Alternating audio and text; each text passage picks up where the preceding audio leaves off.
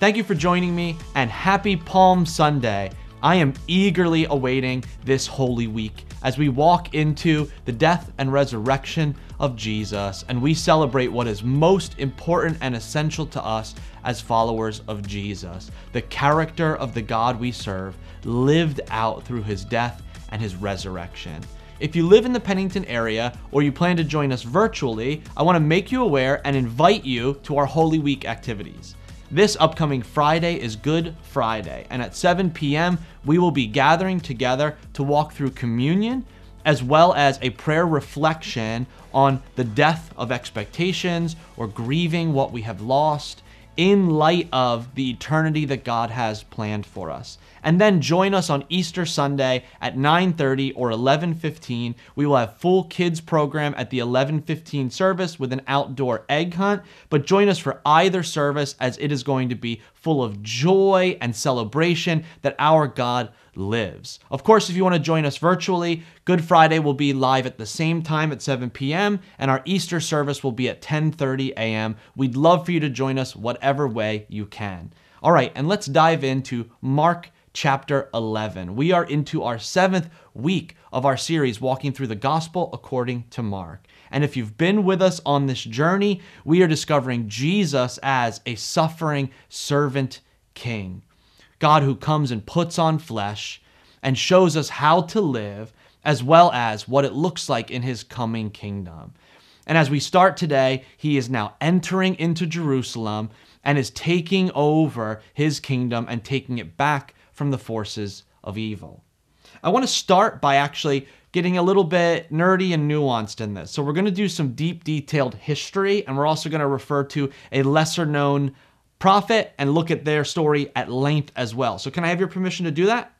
I can? Thank you so much. All right, we're to dive into some history. I want to begin by talking about a nuanced historical writer named Flavius Josephus. We know mostly just as Josephus.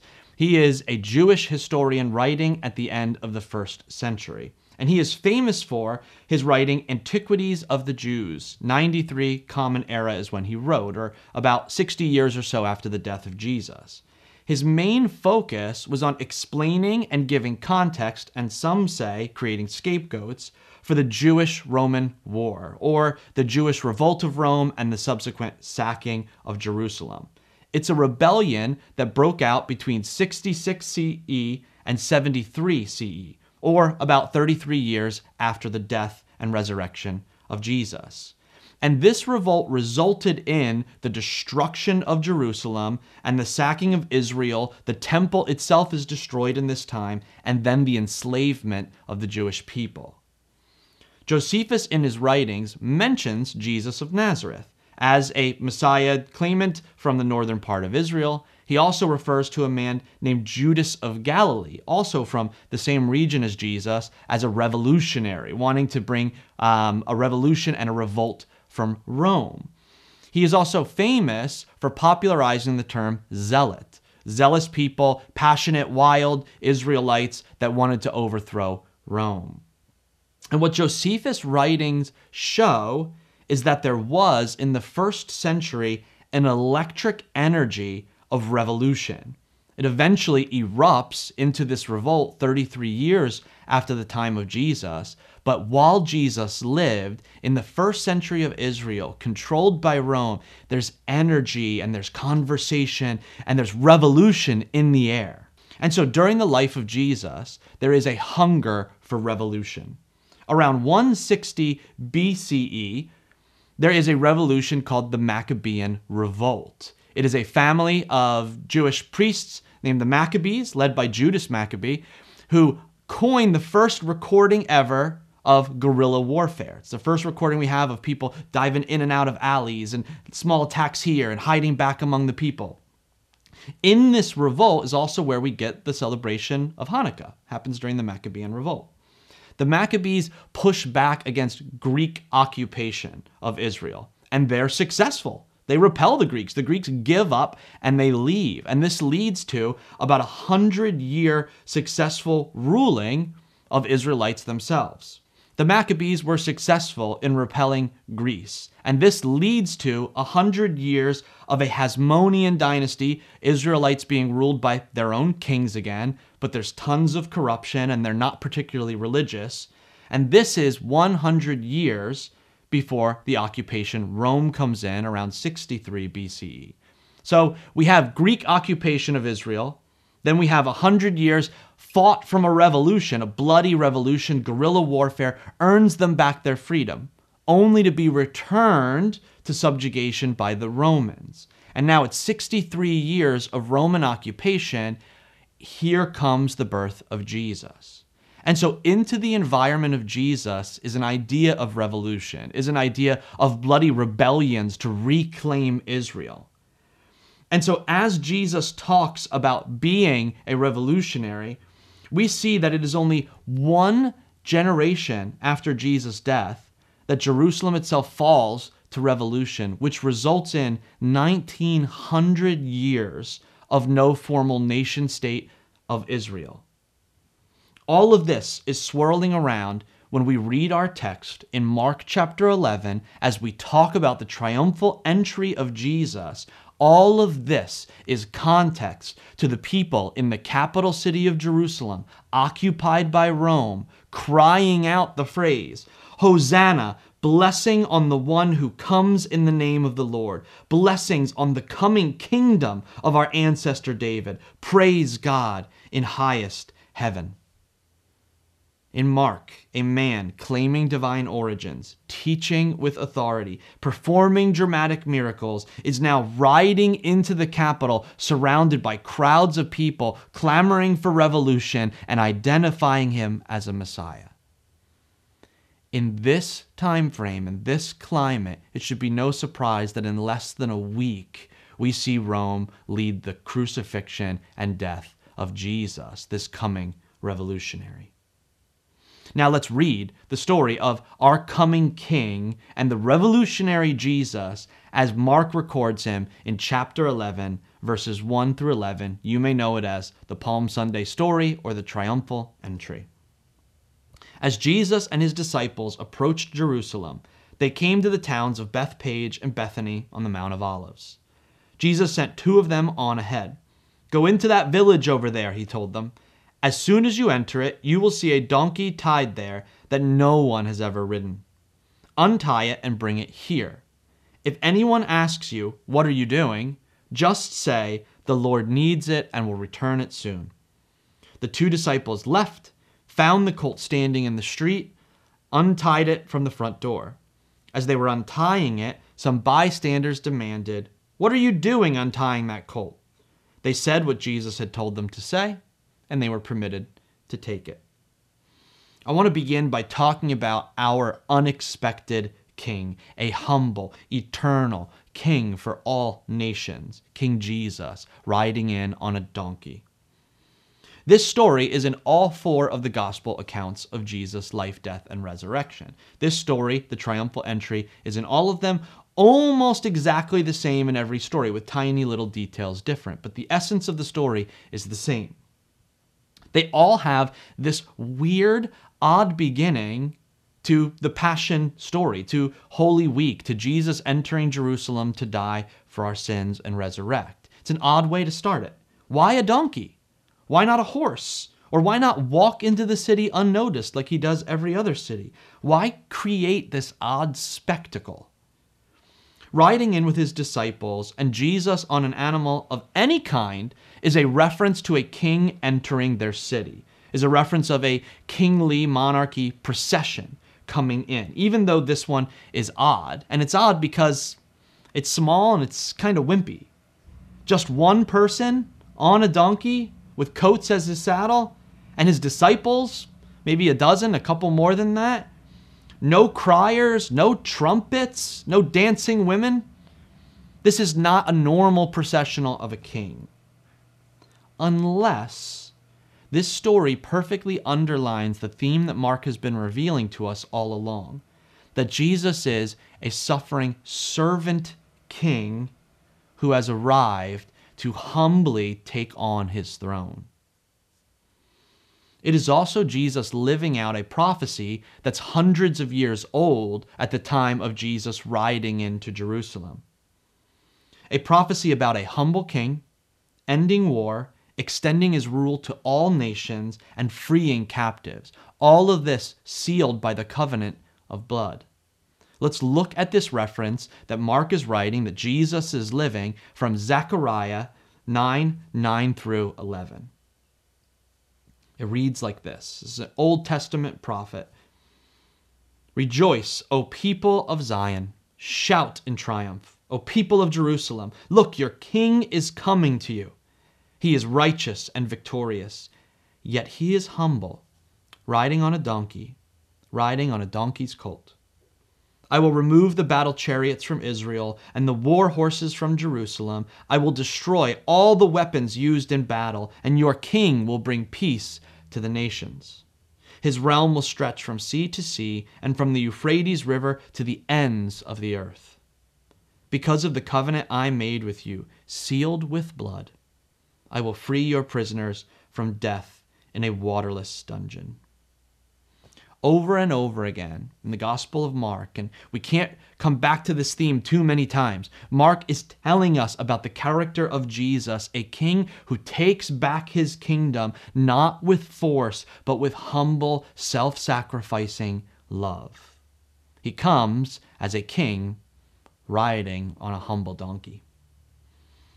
And we may read this story, and the Israelites may see this story and say, You can't conquer a kingdom riding in on a donkey. You can't take back a nation in oppression riding on a donkey. You can't reclaim a throne and defeat every enemy along the way riding on a donkey. But Jesus is the unexpected king who is going to lay down every weapon of war and succeed with humility. Zechariah shows us that King Jesus will not settle with Israel either. Not only is he a humble king who will lay down the weapons of war and usher in eternal peace, he is also not settled with Israel itself. He has a plan for the entire world. The Jewish Messiah was only for Israel. And here we're seeing King Jesus is for the entire world, from Euphrates to the end of the earth. King Jesus has a desire to humbly claim back all of his image bearers in all of the earth. And finally, we see that he is bringing in a kingdom sealed by covenant of blood. For King Jesus, it's the covenant of his blood, his blood shed for us as a cleansing payment for our sin.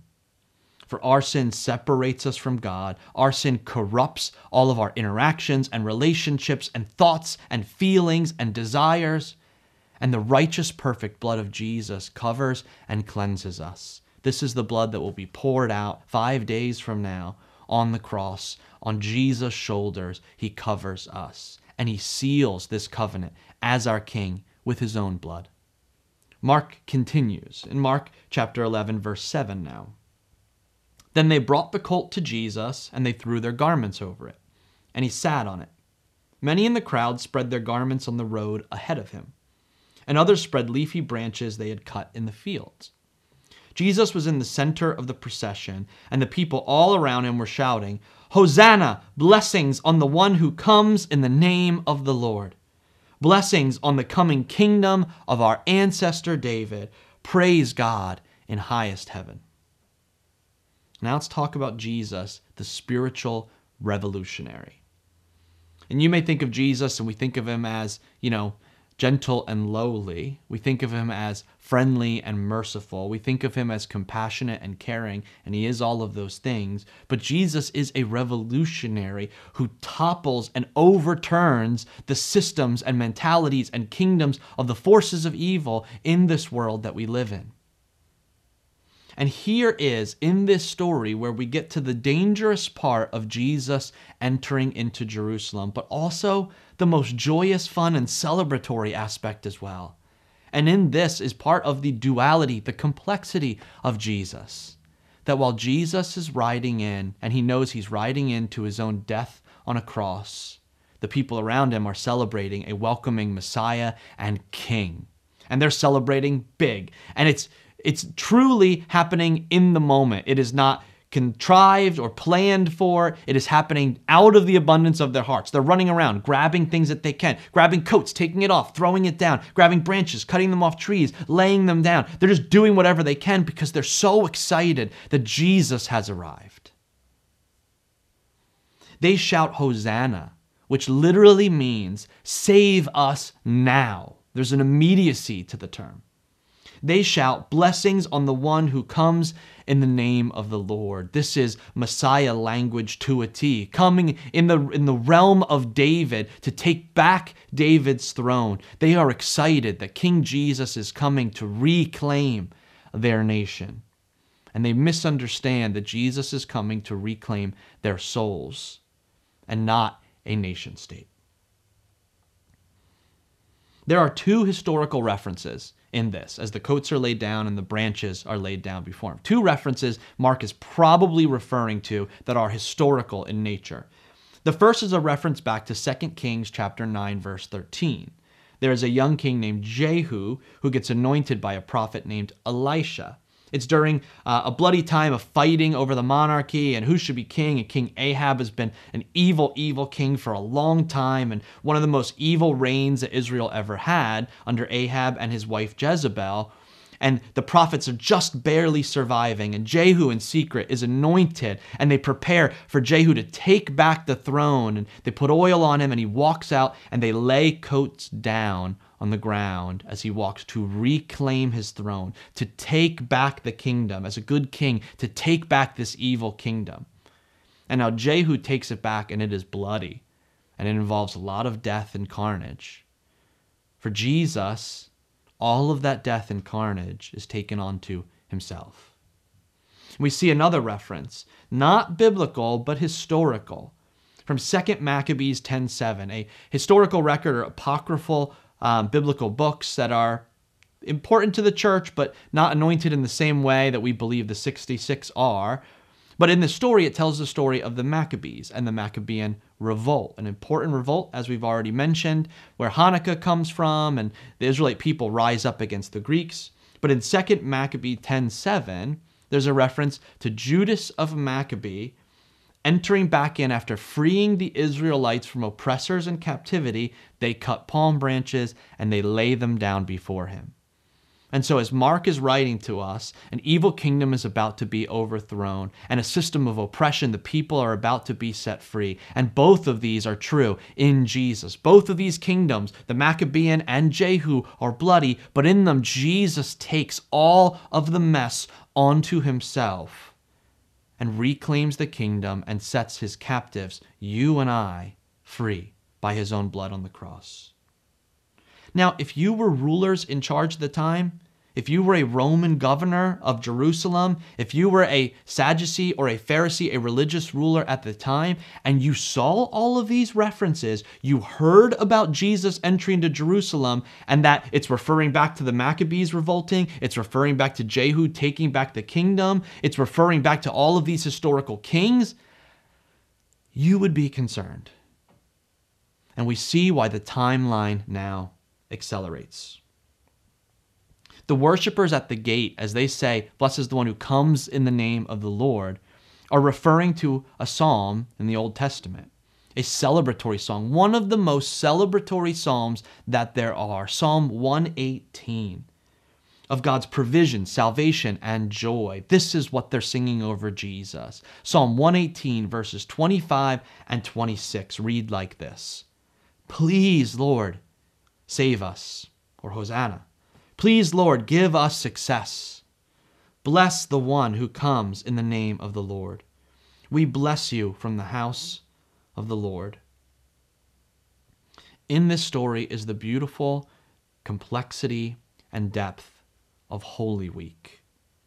In this story is Jesus' knowledge of what it will cost him to free his people from their sin and shame, his own pain and shame and death and humility. And at the same time is the exuberant celebration of those seeing their king arise and arrive. They don't fully understand what kind of king Jesus is, but they correctly assess that this is their Savior coming, that this is King Jesus coming, that this is the powerful one prophesied about coming. They're right about that, and their response is right as well to celebrate and to use whatever you have on hand to give him glory, honor, and praise. To reach back to the Psalms and sing songs about God's glory and honor as you see Jesus. To take off your own coats and to lay down your own resources and allow them to be used by Jesus coming in. To cut branches, wave them, celebrate, lay them down. To do whatever you can to give glory and honor and praise to Jesus, our coming, servant hearted, suffering King. Jesus is the revolutionary. In a moment, after this story, he's about to judge the temple of Israel. He curses a fig tree and it shrivels up. Then he goes to the temple and he overturns and flips tables against money changers and says, You are abusing the house of the Lord and you're using it to abuse the people made in my image. Jesus, as a revolutionary, teaches us that love is more powerful than evil and war. Jesus, the revolutionary, teaches us that the one who is greatest is the one who serves. Jesus teaches us that all are welcome into the kingdom of God, regardless of ethnicity, class, history, race, or gender. Jesus teaches us that the way to glory is through the shame of a Roman cross. Jesus teaches us that every single worldly power holds nothing in light of the eternal kingdom of God. In 33 years after the death of Jesus, Rome will conquer the revolutionaries of Israel. But in 300 years, the followers of Jesus Christ will conquer Rome. And in one moment, in one week from the triumphal entry, Jesus himself will conquer the forces of evil and death for all eternity. Those who controlled with religious laws and those who controlled with physical power have every right to be scared of the entrance of Jesus, the servant king. But it's important for us to remember that those who recognize their need of a Savior, those who recognize their own brokenness and sin, those who cry out in this world, why does it feel like those who are good suffer and there is no justice? We need help and freedom for the oppressed. We need relief and direction for those who are suffering. I need freedom from my own sin and shame. I need a promise of resurrection from the grave. For those who are in need and recognize their need, the entrance of Jesus is triumphal, celebratory joy as our Savior comes for us and our Savior takes back his kingdom and our Savior gives us his glory and his honor and his eternity. Mark's version of the triumphal entry ends kind of abruptly and a little bit odd. It ends like this Mark chapter 11, verse 11. So Jesus came to Jerusalem and went into the temple. After looking around carefully at everything, he left because it was late in the afternoon. Then he returned to Bethany with the 12 disciples. It's actually almost kind of lamely, Mark. He left because it was getting kind of late, and he's King Jesus, but he's got a schedule, and it's getting dark. It's weird that he ends this way. A lot of scholars say it ends abruptly because what should have happened when the coming king enters and the Messiah enters his kingdom is the priests should have welcomed him in. Hey, you're here. We're welcoming you in. We're celebrating. We're joining in with you. But Jesus enters, and there's no welcome from the ruling authorities, there's no welcome from the religious elites. In fact, we see Jesus look around at the temple, kind of looks around what's happening, and he assesses. And we know that what he sees is he sees the institutions built to give worship and praise to God. The institutions built to care for the image bearers of God who come to Him for freedom from sin and come to Him for a reminder of His provision and power, it's not working the way it's supposed to. It is no longer caring for His people, it's taking advantage of them. It's no longer pointing to God and His glory, it's pointing to their own power and wealth. And we see combative verses immediately to follow.